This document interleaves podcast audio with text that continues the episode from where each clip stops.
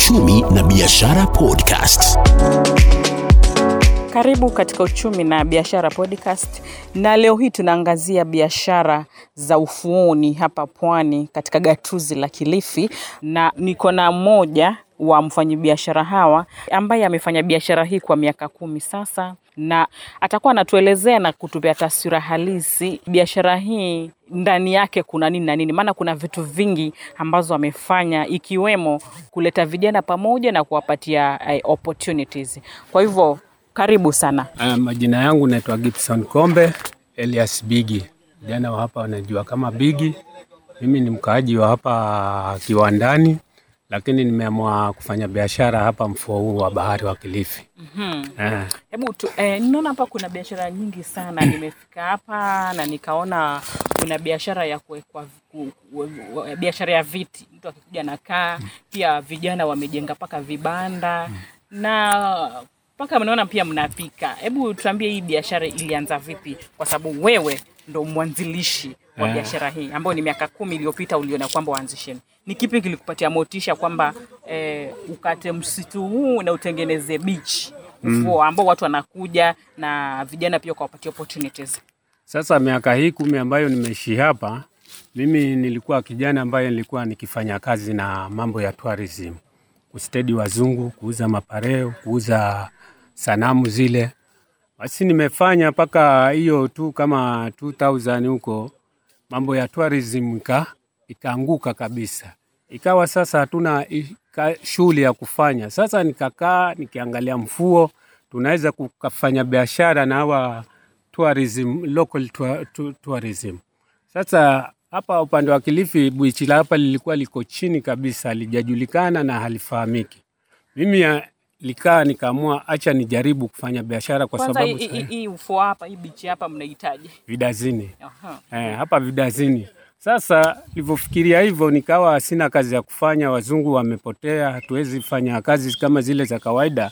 Nikaamua kujasafisha hapa vidazini beach, kutengeneza usafi na kuangalia hili beach hapa venye liko sasa. Ndio sasa tulivyo- tulivyosafisha hii barabara, tukapata mahali kwa kuweka parking ambao watu wakija hapa ku, kuangalia activities za hapa wanapaki, wanatulia hapo sasa tukaanza kupata opportunities nyingi za kufanya.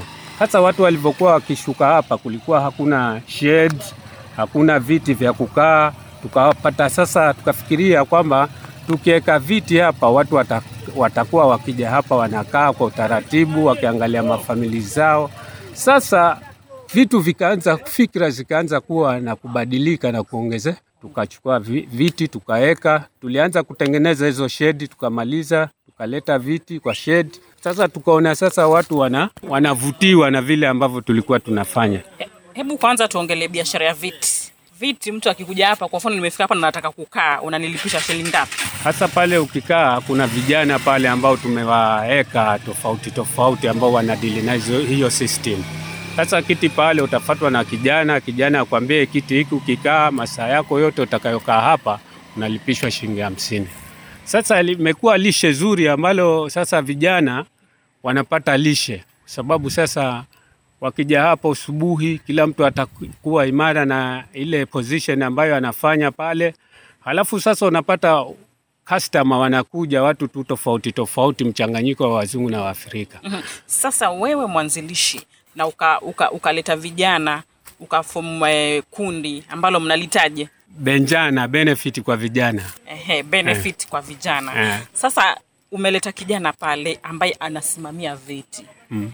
Yule kijana unamlipa vipi pale kama mmesimamia the whole day na watu wamekuja wakakaa na mtu ukikaa ni festival, labda yule kijana e, pato lake linakuwa vipi? Sasa pale kama kazi imekuwa nzuri kabisa, yule kijana tuaweza kumtoa kama na shilingi mia tatu hamsini. Ikiwa imeshuti ile Disemba Disemba, hata mia tano anaweza kutoka na mia tano. Kwa sababu sasa tunaenda kulengana na ile venye ambavyo kutakuwa kumeamka kisiku. Sasa wakati mwingine kama kazi haijakuwa vizuri vile, anaweza toka kama na, mi, na mia mbili mia mbili hamsini. Yaani ile kufanya vitu viwe vitaendelea na kupatia shughuli vijana. Kwa, okay sasa na, na wewe mwenyewe kama binafsi biashara hii inakupeleka ina, ina vipi?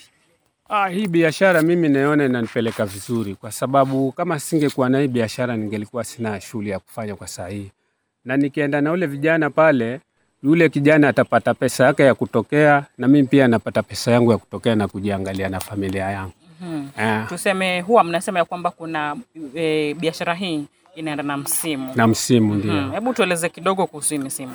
Eh, msimu ukiwa umefikia wakati ule wa Disemba ile kuanzia mwezi wa nane, mwezi wa tisa mpaka mwezi wa kumi na kumi na moja mpaka Disemba, huwa biashara hii imeshika vizuri sana, sababu sasa watu wengi tofauti tofauti wanakuja kutoka nchi zingine tofauti kuja talii huu mfuo wa hapa hapa Bofa Vidazini, na huwa tunasherekea kwa sababu kazi huwa ni nzuri. Lakini huu wakati huu wa Januari watu wengi wako bizi kujitafutia maisha. Sasa inakuwa sasa kazi ina changamoto, tunaweza kuja hapa tukakaa na tukakosa kabisa, ambayo tunaweza toka kama tuna kama shilingi mia tatu ama mia nne, lakini tunashukuru kwa sababu ya ile daily bread tunatoka tuna, tuna nayo. Hebu hebu umeongea mambo na misimu ya kwamba kuna msimu ambao huwa kuna wateja wengi. Mm. Hebu tuongee mambo ya mapato. Msimu wa wateja wengi kwa siku unaweza pata shilingi ngapi, na labda huu msimu ambao hakuna wateja wengi kwa siku unaweza toa shilingi ngapi? Msimu wakiwa kuna wateja wengi kama vile Disemba, mtu huwa hakalii kiti mpaka siku ikaisha. Huwa ni watu wanakuja hapa na programu za kujichanga za kujichanganya. Kwa hivyo tuweza kufanya kama shilingi elfu nne kwa, kwa, kwa hiyo siku. Halafu huu msimu wa Januari huu tunaweza kazi ikawa chini kabisa mpaka tukatoka kama na shilingi mia nne ama shilingi mia tatu. Okay, sasa eh, ni biashara gani zingine hapa ambazo unaziendeleza apart from hii ya viti? Hapa kuna biashara ya swimming costume, floaters, jackets zile za kuswimia kule. Halafu kuna vijana hapa ambao ni maspecialist ambao hao ni wa kufundisha kuogesha, na kuna choo hapa, tumechimba choo kwa sababu ya kuboresha usafi, kaweka choo. Ile choo mtu akiingia pale analipa shilingi ishirini na tunashukuru kile tunachopata. Ah. Umetaja baadhi ya biashara ambazo unaziendeleza kwa pamoja na ukataja biashara ya kufundishwa kuogelea. Labda mimi nikikuja nataka kufundishwa kuogelea, huwa anafundishwa na shilingi ngapi? We kama ni kufundishwa kuogelea hapa, inategemea na ule kijana venye ambavyo mtaongea muwe mtaelewana.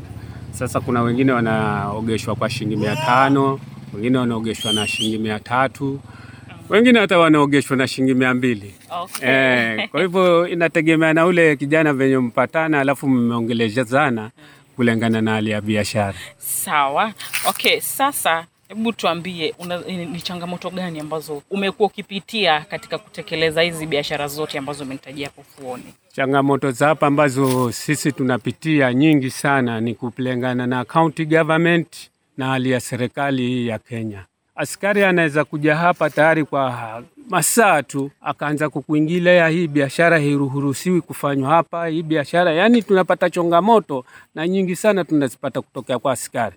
Askari hapa atakuja atakuchukua kwa sababu kidogo, akupeleke pale juu, akuitie shi- shilingi elfu mbili. Sasa tunaona sasa ni kama biashara. Kuna vitu vingine ambavyo hapa, kuna wenzangu ambao walikuja wakaona huu mradi venye unaendelea, wakasikia raha kufanya mtindo wa kuigiza, wakaanza huko mjengo, lakini sasa hiyo mijengo imesimama, hatuelewi kunaendelea nini hapo. Wakutakuja askari aanze kukwambia simama, kunawekwa makesi ambayo hayaeleweki. Sisi ni Wakenya kama wale wengine, na sisi tuna haki ya kufanya biashara hapa bichi, lakini sasa tunaona kuna mambo mengine ambayo tunakosa kuelewa kama wafanyaji biashara wa humfo hapa Vidazini. Ah, Changamoto zingine ambazo tunapitia hali ya kibiashara ni kukosa wateja. Tunakosa vitu ambavyo vinaweza angazia sana mpaka wageni wawe wanaweza kuja hapa, sababu pale tungekuwa tungepata engine boat pale, tunachukua wageni tunawapeleka huko mangrove huko kwenda angalia, tunawapiga safari bluu huko, ile ingeleta wageni wengi sana na hapa Kilifi. Halafu Kilifi hakuna vivutio vya wazungu hapa Kilifi ama matu, lo, ama local tourist. Mtu atakuja pale afate kukaa pale, hakuna boti, hakuna mtu amewekeza kitu chochote hapa kivutio cha hapa bichi. Sasa zile zinatupa changamoto, kwa sababu tutakosa watu ambao wanaweza kuja hapa na sisi tukapata tukatengeza biashara nzuri kihali ya pesa. Okay, na tuseme ni faida gani ambayo kazi hii imekupatia kwa miaka kumi ambayo umeifanya? Ni vitu gani umeweza umeweza kufanya wewe mwenyewe binafsi? Mimi hii kazi hii nimefanya hapa kwa miaka kumi, lakini kitu ambacho nimekifanya ambacho nakiona ni muhimu katika maisha yangu, nashukuru napata pato lile ambalo Mungu amenipangia na limeniwezesha mpaka kupeleka watoto shule. Niko na watoto wawili wako secondary, alafu niko na watatu wako low classes.